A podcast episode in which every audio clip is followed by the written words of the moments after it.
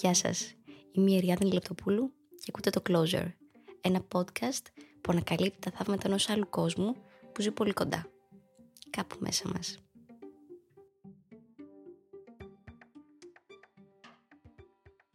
Στην ιδιωτικότητα του μυαλού μας, μια αγωνιώδη σκέψη μπορεί να μας τυχιώνει σε στιγμές τρομερής μοναξιάς. Τι θα γίνει αν αυτή η μοναξιά πάρει παράταση παοριστών και καταλήξουμε μόνοι και έρημοι σε αυτή τη ζωή. Δοκιμάστε να δώσετε αρκετό χρόνο και χώρο σε αυτή την σκέψη και θα αρχίσετε να νιώθετε ότι κάτι δεν πάει καλά με εσάς. Ίσως είστε πολύ δύσκολοι ή πολύ εύκολοι. Ή ίσως να είστε απλά άτυχοι και η μοίρα να μην κράτησε κανέναν στην άκρη για εσάς. Γνωρίζουμε πολύ καλά τις αγωνίες του να είμαστε μόνοι μας.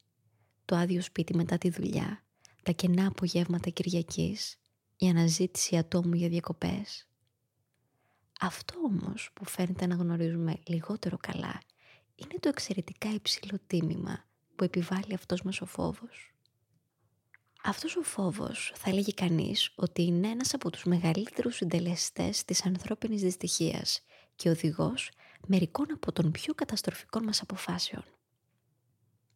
Υπάρχουν δύο-τρία πράγματα που θα μπορούσαμε να μάθουμε για να διαχειριστούμε τους φόβους μας και έτσι να φτάσουμε σε έναν πιο ξεκάθαρο και ήρεμο τρόπο ύπαρξης.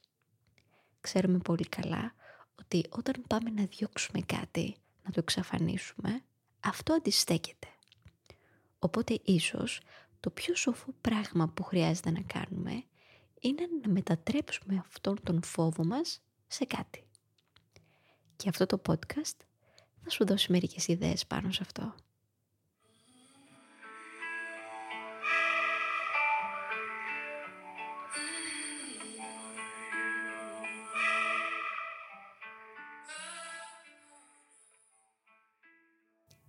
Να μετατρέψουμε τον φόβο σε γνώση εαυτού.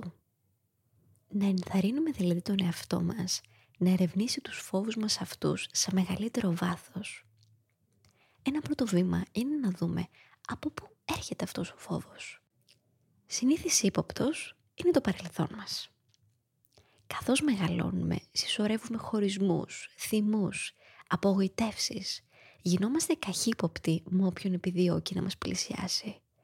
Αυτή η καχυποψία έρχεται και μπαίνει σαν τείχος ανάμεσα σε εμάς και στον άλλον.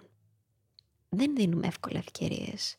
Κρυβόμαστε προσπαθώντας να κάνουμε διάφανο τον φόβο μας. Ο φόβος μας όμως, όπως έλεγε και η Άτγουτ, έχει μυρωδιά. Άρα ουσιαστικά όλες αυτές μας οι προσπάθειες είναι μάταιες. Να σταματήσουμε λοιπόν να μεταφέρουμε παλιά συναισθήματα σε νέες εμπειρίες. Έχουμε αλλάξει, δεν είμαστε οι ίδιοι και όχι, οι ιστορίες δεν επαναλαμβάνονται απαραίτητος.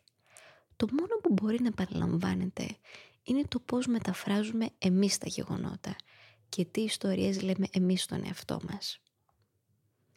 Αν υπάρχει κάπου βαθιά μέσα μας η ιστορία ότι όταν κάποιος γνωρίσει ποιοι πραγματικά είμαστε θα φύγει, αυτό μπορεί να έχει σαν αποτέλεσμα ασυνείδητα να βάζουμε εμπόδια και τρικλοποδιές στις σχέσεις μας.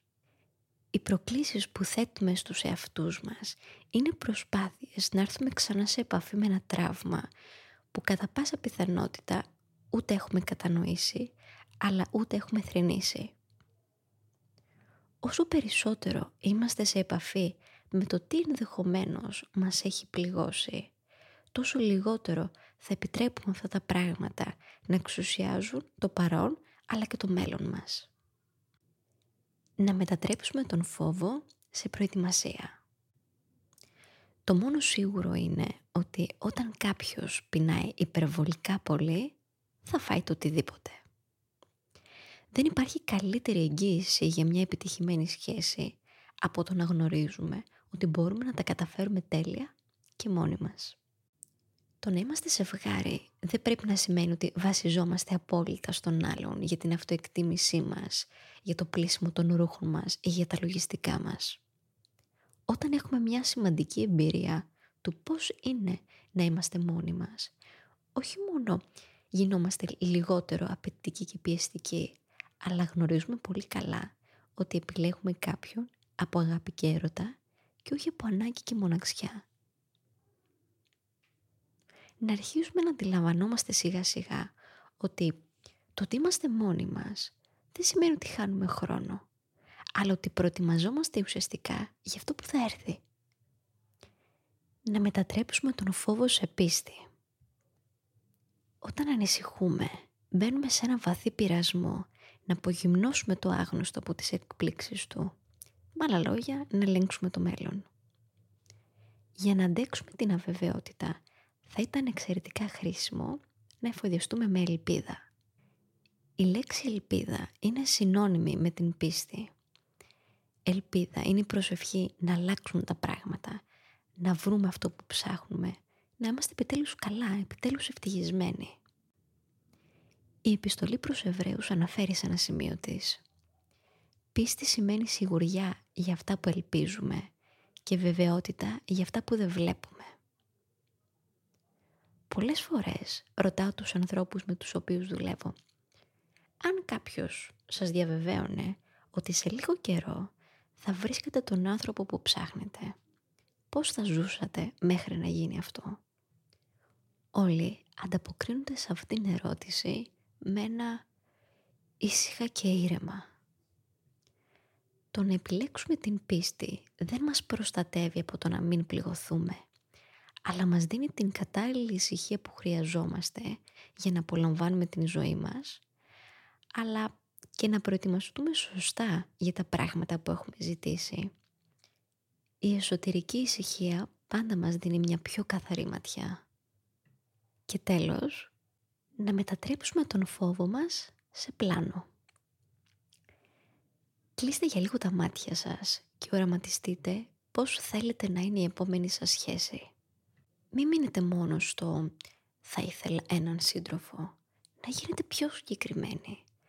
Τι θέλετε να βιώσετε με αυτόν τον άνθρωπο, τι ποιότητες θέλετε να έχει, πώς θέλετε να αισθανθείτε, τι είστε διατεθειμένοι να δώσετε σε μία σχέση, τι δεν ανέχεστε από έναν σύντροφο; Όταν απαντήσετε σε αυτές τις ερωτήσεις, δημιουργήστε ένα σχέδιο.